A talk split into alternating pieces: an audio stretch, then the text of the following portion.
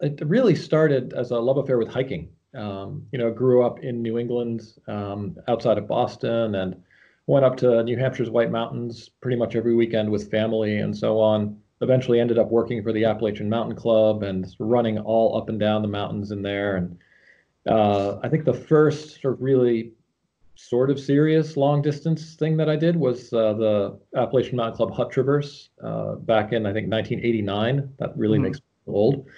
Uh, it's about 54 miles from end to end, pretty much across the White Mountain National Forest, and you know it was much more a speed hike uh, than it was uh, any sort of ultra run. But you know to put all that together was kind of a big deal at the time, and uh, it was it kind of opened my eyes a little bit to what's possible.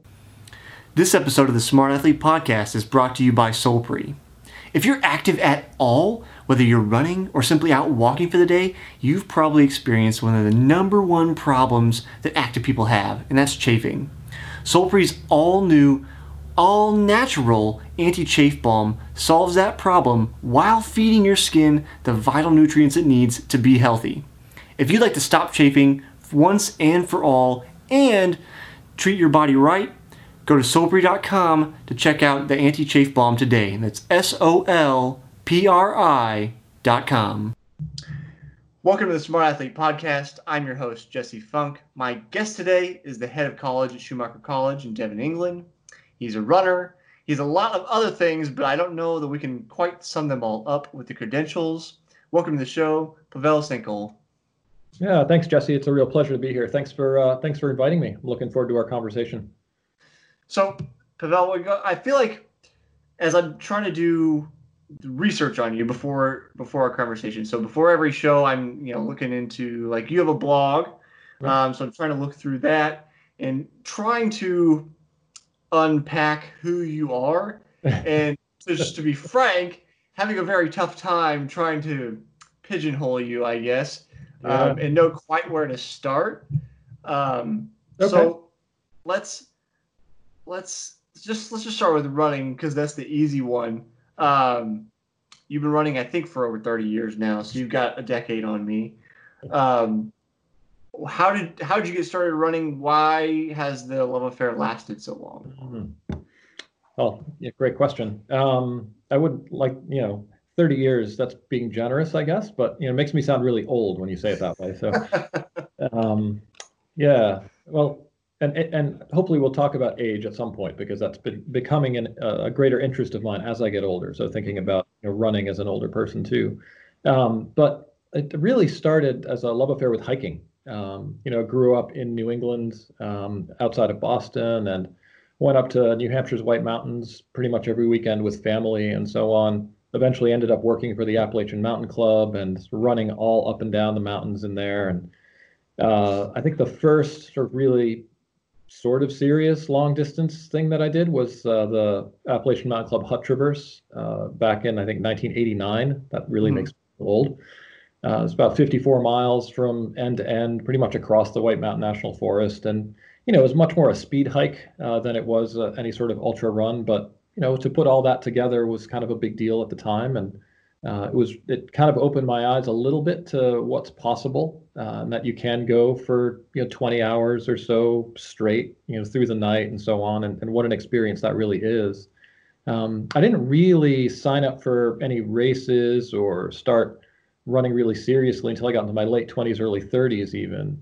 Um, and then didn't start racing at any ultras until i think i was about 40 so really kind of late to the game um, and again, I think it comes, you know, really through a long history of just hiking in different places and really experiencing mountains at sort of a faster pace, seeing how far we can go in a day, you know, how many peaks we can do in a day. And then that sort of naturally evolves into, all right, well, let's see if we can, you know, run 150 miles over a couple days or, you know, let's pick these really kind of obscure trails that not a lot of people do and see if we can, you know, run across those in, in some sort of, you know, relative speed.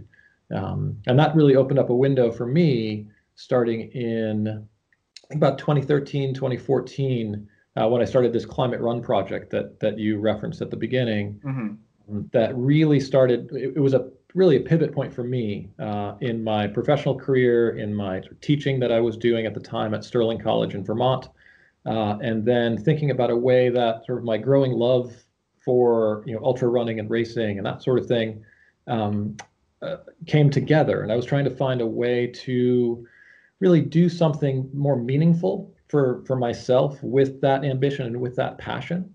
And uh, you know, I had been teaching environmental humanities. I've got you know degrees in uh, you know English and American literature, and I've been teaching environmental writing, environmental literature, you know, for many many years. And I started uh, teaching a bit in environmental philosophy as well. And for me, the philosophy and the running actually really came together. You know, when I first started running these long distances across remote landscapes.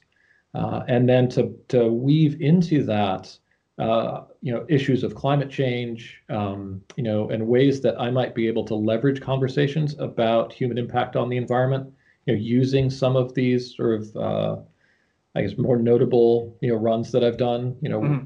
That I can go out and do and then come back and give a presentation about and have generative conversations about, well, so I went to this place, and actually, climate change is starkly visible here because of glacial melt and uh, post-glacial, you know, isostatic rebound, and all sorts of, you know, physical attributes, as well as, um, you know, the impact of global warming, climate change on indigenous communities in in northern Scandinavia, for example, and then come back and begin to have conversations in the states or in England or wherever um, about, you know, what a little bit about what we can do, but also about how uh, we can actually build more resilient relationships with you know the broader world um, through doing some of these actions and activities. Now that then that can lead to our being able to take care of our environment a, a bit more proactively.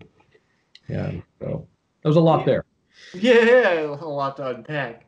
Um, it, so that's one of the things I was trying to unpack was, you know, how how are you taking the runs and and I don't mean this in a negative way, but how are you doing anything with them? You know, like there are people that just go out and do those runs, but they don't they're not taking the run and the experience and and trying to use it as a dialogue to shape any kind of change. You know, right. uh, it's it's just a personal experience. Yeah. It it is kind of interesting that you mention, you know, seeing the the impacts of climate change in these particular environments that it's like as I don't know that I could call either a scientist, maybe you, um, but I don't know that I call myself a scientist, but a believer in science for sure. Yeah. I think, well, I, I'm a kind of mathematician by training. Oh, nice. So like I, I believe the numbers. So like yeah. it's enough for me to to see the numbers and go, well, obviously like there's a trend here that is abnormal. Yeah. But I think for the majority of people, it becomes especially prescient when you can see it. When it's like, okay, well, you know, we go to this environment and there were glaciers, you know, I, I don't know, 20 meters high, and now they're That's a right. foot. You know, yeah. like. Yeah, glaciers are perhaps the most obvious indicator. And and so that's why I was really drawn to those particular landscapes. You know, Iceland, northern Scandinavia, Svalbard. Um, you know, mm-hmm. because glacial recession, glacial meltback is a really quantifiable uh, impact of, of global climate change and, and warming in in that instance. You know, but I do want to pause just a bit and say that well, it's becoming much more visible just about everywhere. Right.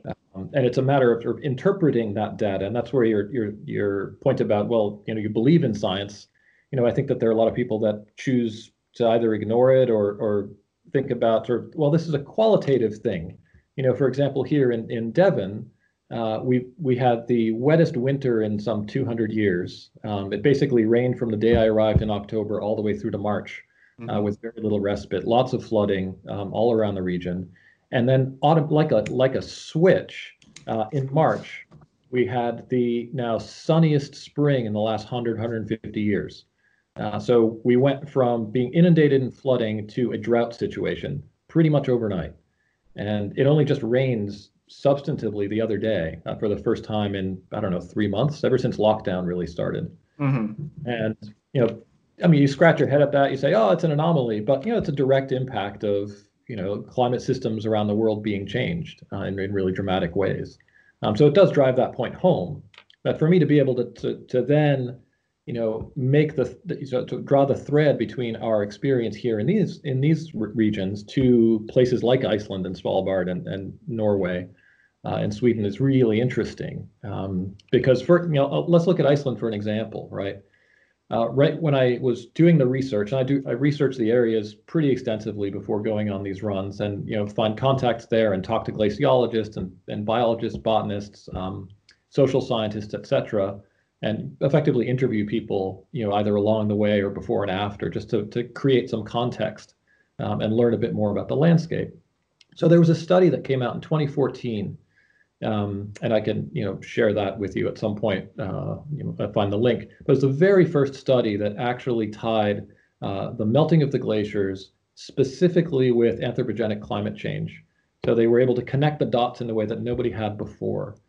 And you know, there's a they published a map in 2014 of places where the um, the land, the Earth's crust was actually rising as a result of the glacials receding, right? So when the glacial recedes, you have this thing called uh, isostatic rebound or post-glacial rebound, where the crust, in fact, springs back.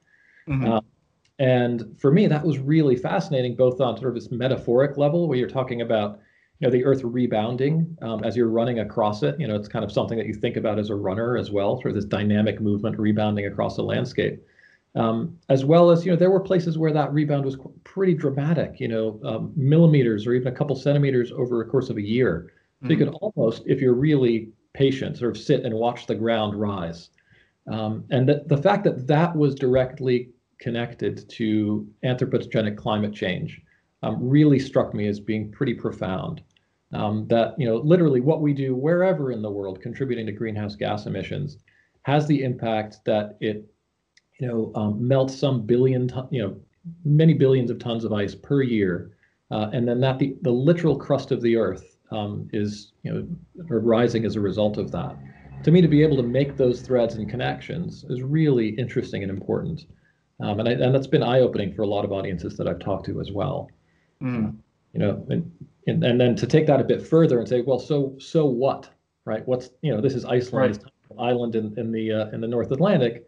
Um, but you know, you'll recall back in 2010 they had a, a, you know a volcanic eruption there that actually stopped transatlantic commerce for quite some time because airplanes couldn't fly because of the the um, particulate matter in the air. That could happen much more frequently with this destabilization of, of the Earth's crust, right? So again, I'm not you know the scientist in, in that respect but to understand these processes and to recognize the real interconnectedness of the human systems the economic systems and the ecological ones you know that for me was really an important piece to be able to bring back and to, to integrate into my teaching and into my presentations. I think kind of the two two biggest hurdles in in taking that information and, and approaching the so what question mm-hmm. to the masses are number one, how do you communicate the impact of a couple centimeters? Yeah. Because when out of context, when you just say it's a couple centimeters, well, it's you know in the things that we measure in everyday life, it's pretty small. Yeah. You know, so it's like you have to I feel like you have to give that some degree of scale and, and communicate that in some fashion. Yeah. Um, but then also just getting to the point of overcoming both well overcoming people's short-term memory yeah because you know we don't have memories of 100 years ago and or you know sometimes even a decade ago it's hard to be like well what was the weather like yeah. You know, so it's like you've got to get over that part too and show why it directly impacts, you know, this person right. living in nowhere, Tennessee. Like, right. they just don't care if they're like, kind of. Well, I'll go Maslow's hierarchy of needs. Uh, it's a little flawed, but it's an okay model. If somebody's concerned about where am I going to eat today, they're sure. definitely not super concerned about well, the climate is changing. It's like, well, I need food. Absolutely, absolutely, and and you know to be clear, the a couple centimeters of Earth crust rising is is one metric in a really complex system. Right. Um, and you know what I most of the conversations I have around you know climate change and these sorts of issues are about the complexity of the system, mm. and that in fact that's the thing we need to focus on, and not so much the individual metrics or indicators, but much more the um, the connections between nodes, between the data sets, right? So what are the relationships? You know, how do we sort of recognize that we are connected to these things, even if it's you know you have to jump several several points to get there. Mm-hmm. You know, just to recognize that yeah, we are part of this much broader um, socio-ecological system, right? There was a trio of courses that I taught right before I left Sterling College that were in effectively applications of environmental philosophy that uh, really focused on this concept of post-humanism, right? And and the idea that you know what would the world look like, and how would we talk about it differently if we recognize we weren't really at the center of everything.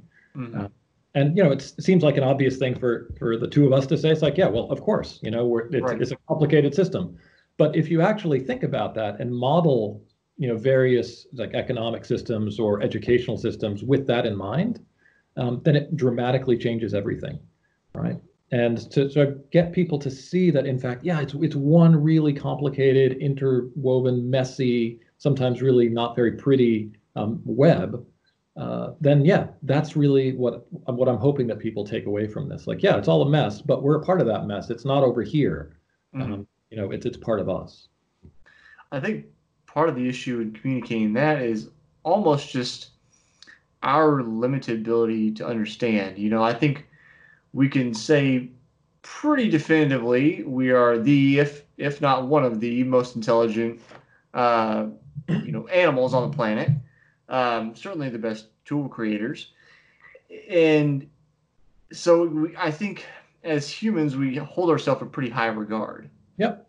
You know, and I do think do what for better or for worse. I think right for better or for worse. Yeah.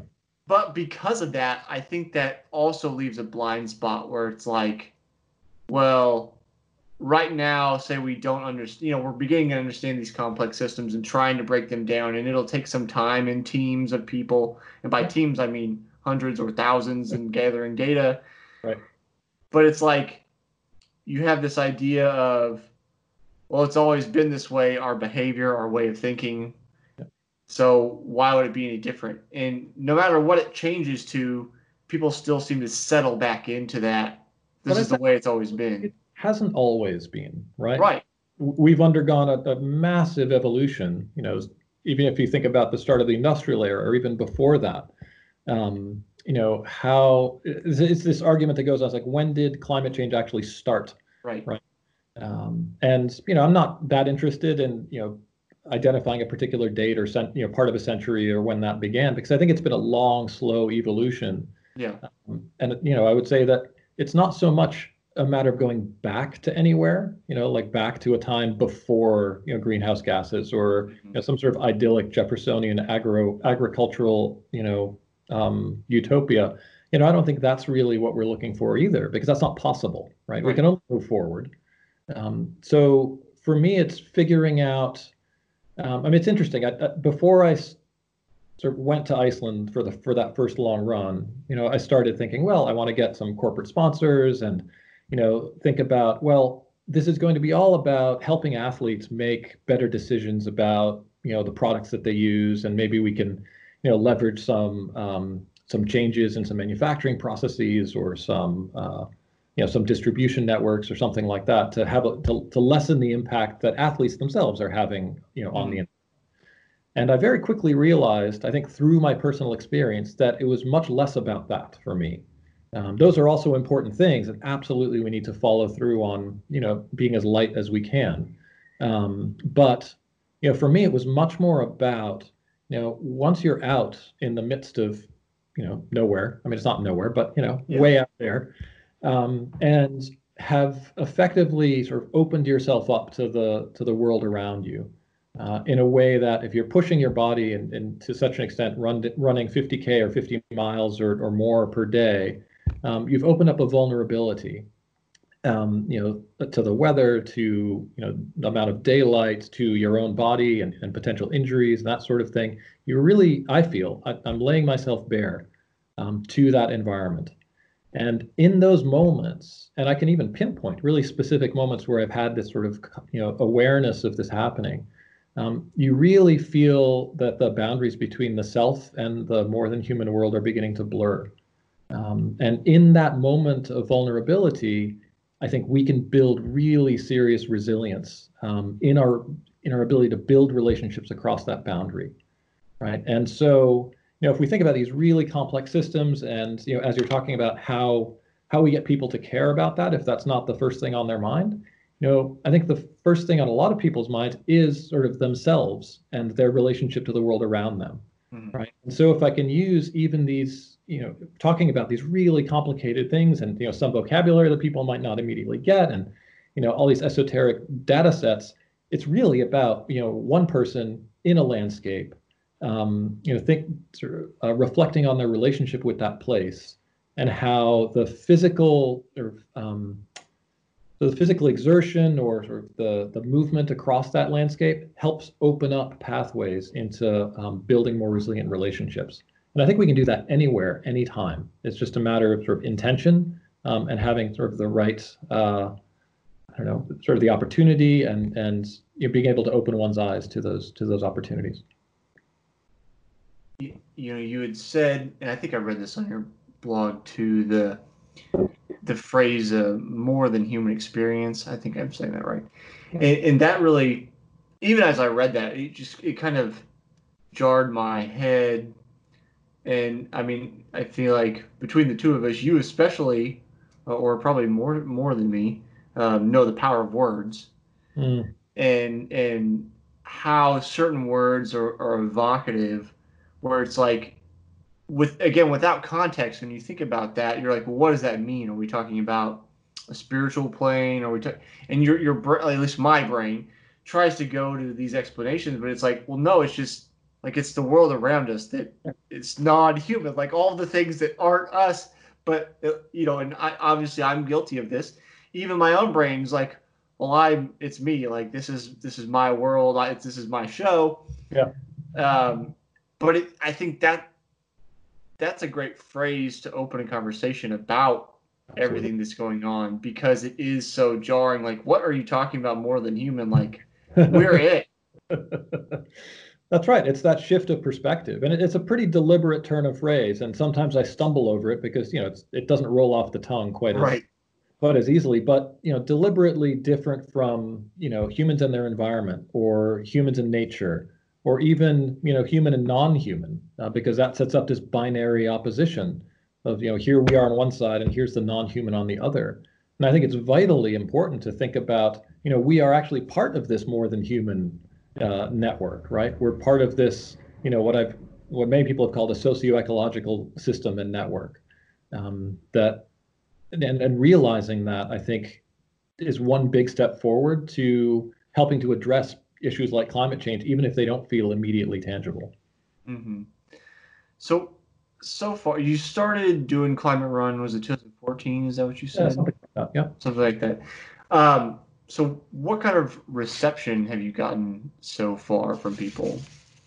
I'd say quite positive. Yeah. Um, so, it's been you know comes in waves right because I, I went to iceland and i came back and i, I gave a lot of presentations there um, you know based in vermont i was invited out uh, as far as ohio and as far south as uh, you know north carolina um, you know to give talks to various groups uh, mm-hmm. and that happened once again after i went to on the next trip and then again after the next trip and so on and you know i've given talks to really pretty any any you name the type of constituency whether it's uh, um, you know, a, a, a, small group at a local, you know, outdoor shop, or it's a group, you know, there was, I think, three or 400, um, you know, middle school girls at a private school in Ohio that I talked to about sort of building personal resilience through athletics. Um, and that really resonated super well because, you know, think about that age and, and that gender and sort of dealing with, you know, all sorts of, uh, you know, issues of, um, you know, uh, uh, athletics and sort of body image and and mm-hmm. um, communities and building resilience. So that that worked out really well. And it's a, it's a slightly different talk, right? A different conversation. Uh, but always the entry into it is like, hey, look at this cool place I went to, and you know, beautiful pictures and videos and great stories of you know me almost drowning doing a river crossing, or you know falling through the ice over here, and you know all these really cool stories that really grip people. And then that's the entry into having the conversation you need to have. Um, and so, you know, I, what I hope to do, right, is to continue these for for a bit longer. Um, you know, I've begun writing a book. Um, you know some of it, I think I published a couple of excerpts on the blog. Um, and you know, tentative title is running north, but that's probably going to change. I think that's a bit a bit vague. Um, but really, it's going to get at sort of this uh, interweaving of you know philosophy, um, you know, climate change awareness, and uh, and running, and and think about how those how to tell that story in the best sort of the best possible way. Mm-hmm. Um, that again, it's not just a story of hey, Pavel goes running, and here are these cool stories um, but that those are the entry into um, some deeper conversations about some of the issues we're talking about here. Um, I, I kind of thinking about the dichotomy of, you know, we're talking about trying to get beyond our own egos to see all of the complex systems around us. And again, I mean this in a loving way. Um, but then also the idea that, like, you're just one guy yeah. who has some notion that okay, I'm gonna go make an impact, just me, but you know, so yeah. it's like both this this this interesting dichotomy of we need to look beyond ourselves, yet I also have to take it upon myself if yeah. nobody else is going to do it to get this conversation started and try to impact people. Right and you know, again, I, am one of many people who are doing this type, this kind, you know, maybe yeah. not exactly this thing, but this sort of thing, right? Yeah. Um, you know, so I don't hold myself up to be any sort of you know, special case, um, but you know, trying to do my part uh, in a way. But but the dichotomy you talk about is really interesting because you know we have, for better or for worse, again, this narrative of sort of the lone explorer going out uh, into the landscape, and you know whether it's going to the North Pole or climbing Everest or you know, running a, running a couple hundred miles, you know, that is kind of a cultural Western motif that this is this is what we do. Um, and so I'm always conscious of that and thinking about, well, okay, so am I being a complete hypocrite by coming out here? Um, and I've had some of those conversations, right? You know, people have said in the past, well, it's like, why is it that you're taking a flight to, you know, to Scandinavia to run a couple hundred miles so you can come back here and then tell us all about climate change. Aren't you contributing to the problem? And it's like, well, honestly, we're all contributing to the problem, really, by by dint of be, of living in the societies that we live in.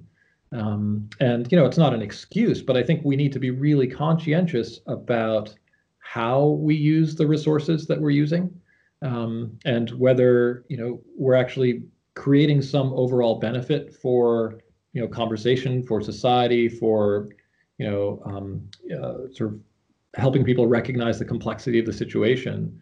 Um, and maybe that's just a way to justify you know flying out and then and then taking a run. But at the same time you know i think that the um, sort of relationships that i've been able to create or develop um, by doing these uh, these adventure runs and then the conversations I've been able to have once I've come back, right? I think really sort of demonstrate, I think, that the importance of going out and being able to tell that story and being able to come back and, and share those experiences. But yeah, I mean, it, it, it definitely, I'm always aware of that dichotomy and that sort of that that du- that duality of, well, yeah, should I really be out here doing this in the first place? Aren't there sort of better mm-hmm. things we could be spending our time on?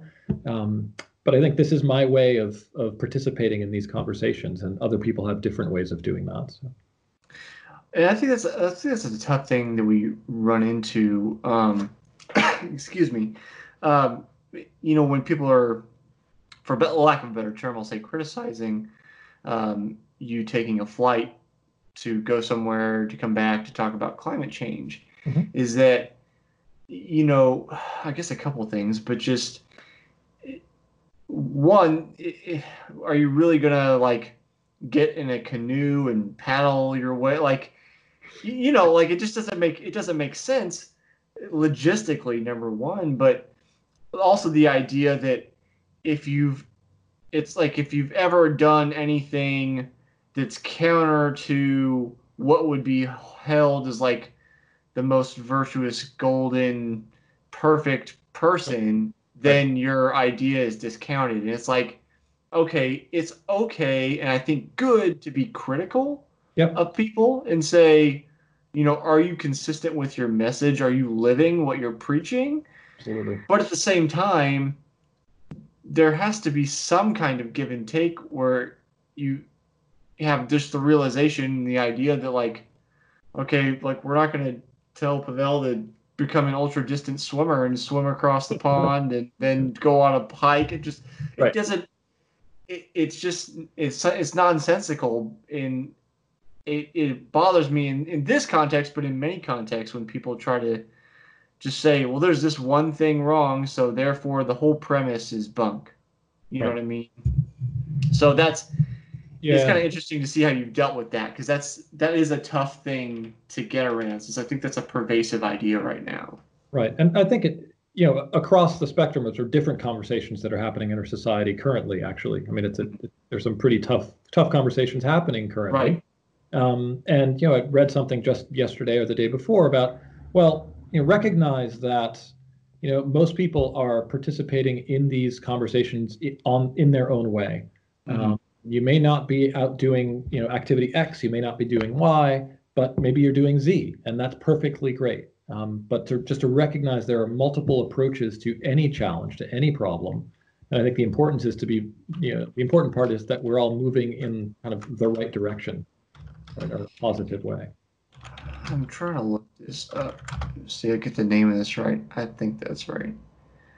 Um, so in this conversation and all the conversations going on right now, uh, I think I'm a big fan of stand up.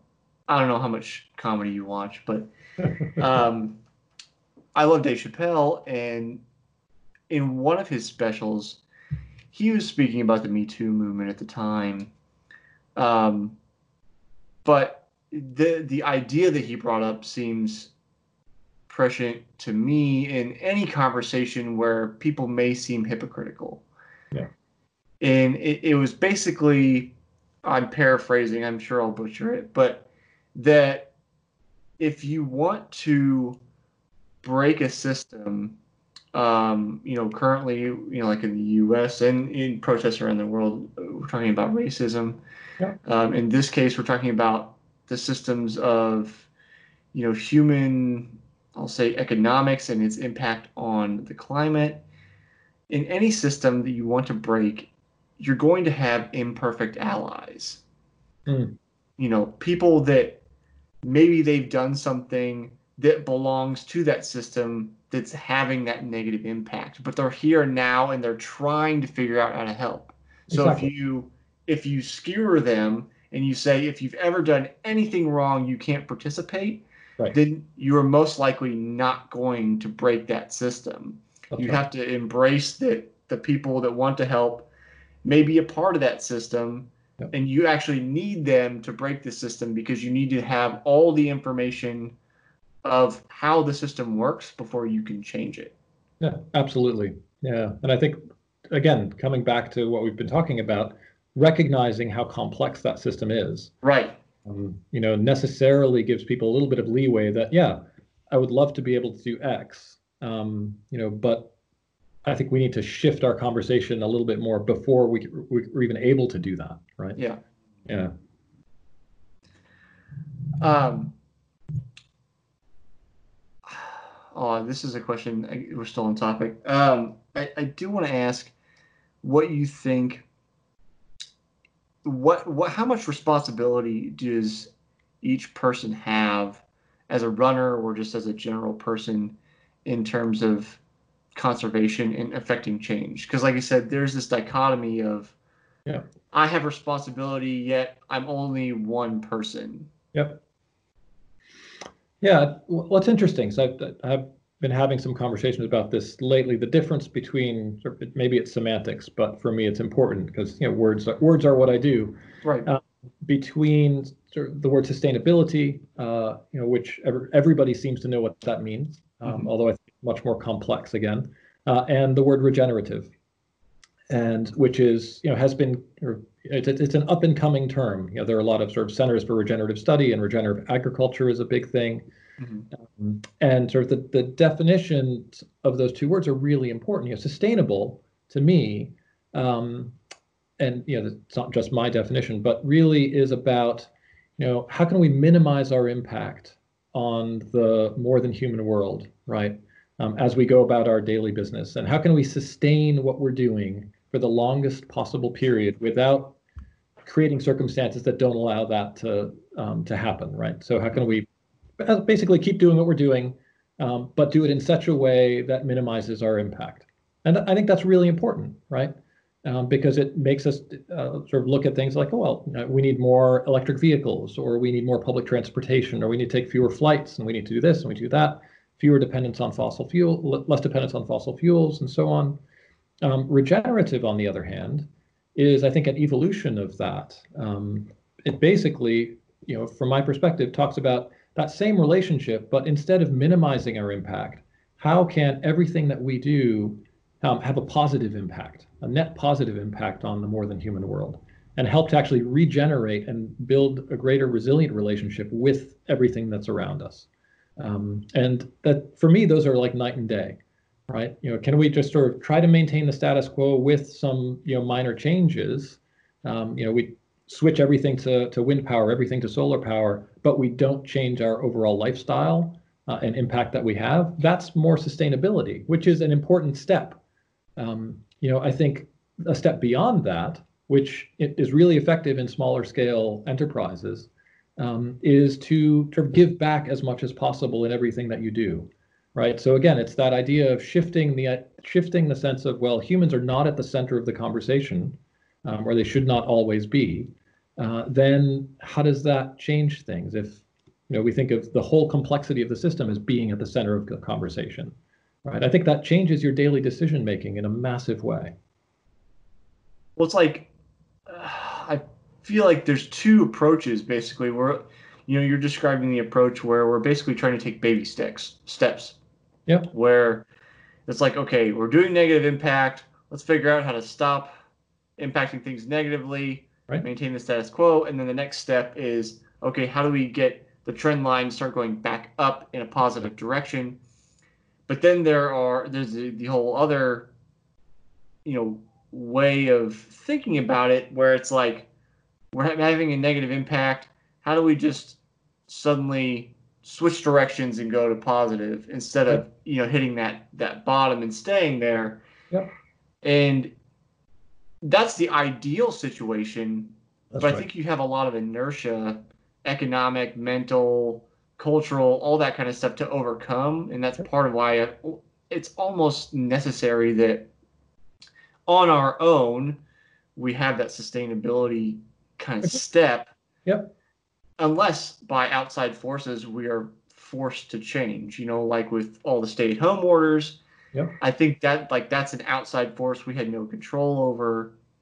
Uh, I'll say that relatively. That's a whole other conversation, but just um, it forces a lot of employers to say, okay, well, maybe we don't need everybody to come in the office. And then right. that's like, that's where you can make a sharp direction the other way, where it's like, okay, now we don't need all these cars on the road like, every single day versus yeah. let's go to electric vehicles. That's right. Yeah. And I think you know, you're right that, that we need an evolution, sort of a, a um, transformative change through um, sustainability is a stepping stone to potentially a regenerative relationship and so on. And it's interesting to think about the COVID 19 situation um, that has, you know, situation, global pandemic crisis, right. that has put people in these positions of, of pausing um, a lot of this activity that contributes to greenhouse gases or contributes to climate change or contributes to you know what we would think of as environmentally you know negative impacts um, and you know there are a lot of conversations and you know I'm, I'm, i administrate in higher education. So there are a lot of conversations about higher education and how well you know this is the thing that's going to change the future of higher education. Mm-hmm. um, and you know i absolutely hope so. Uh, and you know on my own in, in, you know working with my colleagues uh, and contacts we're trying to do just that right? To make some shifts in the future of higher education to you know, do more um, offsite, you know, learning um, potentially. So international students don't necessarily need to travel to sort of rethink the way that we're doing residential education, et cetera, et cetera. So I think there's a lot of great opportunity there to really rethink pedagogy as well. Mm-hmm. Um, and there's the same conversations uh, among uh, ecologists and environmentalists saying, you know, this is that moment that hopefully will make this seismic shift. Um, but you know, I worry on all of those counts, right? As lockdowns start to lessen around the world, you know, we are very quickly going back to exactly the same habits that mm. that we, right? Where you know, shopping, for example, just like after 9/11, I pointed out to someone the other day that you know, George George Bush was quick to say, you know, in response to this, you know, we need to continue our lives as usual. And I think he was quoted as, you know, we need to go out and and and you know spend money and and help the economy move forward and effectively go shopping.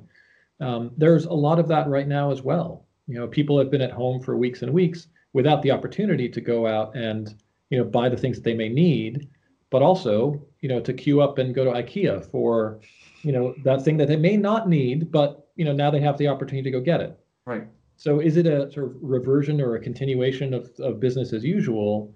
You know, or is there in fact going to be something that has shifted? It's like, well, all right, we managed to do without those things for this amount of time. Um, that's made me think, well, look at the money we may have saved, um, or the the job that we may no longer have, so we can't afford to do this. Uh, then maybe that has a knock-on effect um, and and is positive. But you know, it, these are these are tricky tricky paths to walk because there are a lot of pressures from from different sides for sure. I kind of think of you know I I wish it was as easy as this is an opportunity for all of humanity to get together and mm-hmm. you know make that sharp direction towards correction and regeneration. But I although I'm typically an optimist, I'm a little pessimistic in this in this situation where I I don't think it's that easy. Yeah.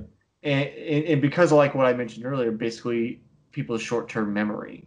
And think about think about this is one year. I live in Kansas City, so uh, four months ago the Chiefs won the Super Bowl. That seems like a lifetime ago.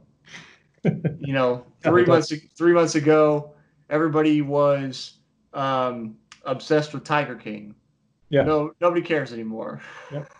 Right. you know, it that's we're we're not even talking in, in a matter of years. We're just talking months. Yeah, how, right. You know how quickly things sh- shift, and it seems like a long time, but it's really not. Especially when we're talking about you know global changes. That's right. So I think of now more as an important data point in the argument for change moving forward, mm-hmm. especially like when we saw um, the reduction in emissions in China when everything was shut down, factories were shut down, and you're seeing like clearing of air and those kind of things. Yeah. Where it's like when people can make the argument, okay, humans aren't actually having an impact, this is just normal, like the climate changes Right. Then we could say, okay, well, let's look at this, you know, two, three month period of time where we weren't doing those things. And even in this time, this is what happened. Right. It still won't convince everybody because there's always going to be holdouts for better or for worse. But that's kind of what I see this situation as in this context. Whether yeah. I'm right or wrong, but that's just that's how I see it as like another another data point, another tool in the tool belt to argue for we do need to continue to make change. And here's definitive proof. That's right. I think it adds a voice to the overall conversation. Yeah. Um, and, it, and it gives us a lot of, I think, really interesting visuals and narratives of, of things that have happened. You know, animals walking through streets in places they hadn't been seen before, and you know, on a very sort of local scale, as well as I think on a on a more global one. It'll be interesting to see you know some sort of broader and I, I haven't and i'm sure maybe it's out there already but some sort of broader analysis of greenhouse gas emissions globally uh, as a result of the covid crisis um, but that'll be interesting to look back on as well yeah i i feel like somebody's collecting that data and i had i think i talked to ian about this i, I don't remember if i said at the beginning of, of our recorded conversation but ian bollinger from episode 50 is who referred me to speak with pavel um, also about climate change. Um, but I feel like I talked to Ian about about the kind of similar situation. We are right at the beginning of um, stay-at-home orders. I think when I spoke with Ian, mm. and I think we talked about like somebody somebody's collecting that data. So it's oh, sure. yeah. It, you know, it it may not be immediately available, but I think we will see. I would I would hope at least a few different kind of institutions, you know, present that data in different ways and show hey, this is this impact happened here and that impact happened there. And Ian obviously is more on the economic side, trying to figure out what economic impact yep. happens with climate change. So if you want to watch that episode, go back to episode 50. But um, yeah, it, it'll be interesting to see what happens long term. And uh, I think for me, and probably for you, please correct me if I'm wrong. It even when things happen fast, on, you know, say a human timeline fast. So, say we could get this done in a decade. A decade's rel- relatively fast. So we could turn everything around and make things regenerative. A decade still seems like a long time from like a human perspective, even though it's really a very short turnaround. That's right. That's right. Yeah, I mean, you know, you think back to all of the, you know, um, technology that we take for granted on a daily basis. You know, iPhones came out in whatever it was 2007. Yeah. Um, and you know, for me, they've been here forever. And mm-hmm. you know, somebody who's you know almost 50 now, you know, that wasn't that long ago. Yeah. Right. Uh, so yeah, I think there are some real challenges, uh, and that's come up a few times in our conversation about sort of people's memory and people's, I think, interpretation of the reality around them. Really, is what it is, mm-hmm. right? Um, and so that's why I think it's really important to continue having these conversations and sort of to, you know, maybe again I'm sort of justifying my own my own passions, but you know, important to continue doing this kind of thing um, and writing about it uh, and sharing the experience and saying, look, you know, yeah, we might have had this blip in 2020, you know, and we look back at this um, where you know this happened that was positive, this happened that was positive because of this great tragedy um, which you know is I think a really interesting conversation in and of itself. Um, but we're continuing to you know see sort of exacerbated effects of you know greenhouse gas emissions, of you know global warming, of glacial melt, of this and of that, and and they continue to have even greater knock-on effects on you know things like fishery populations, you know fish migrating north or south because of the changing of the salinity or the temperature of the ocean water um, you know, the, the systems are so complicated um, that I think people who are, even are directly impacted by some of the things may not recognize that that's an impact of climate change. Mm-hmm. And so I think we need to continue having these conversations. Absolutely. Yeah. Um, so as we're running short on time, there's a question I'm asking everybody this year. Yep. And it, I think will be particularly interesting to hear from you, given what you do. Um, so I'm asking everybody this year, uh, what do you think the purpose of sport is? Hmm. It's interesting. Um, well, I mean, for me, and I think the way that I have um, it sort of intentionally integrated, you know, my sport with um, the teaching that I do, with the writing and and etc.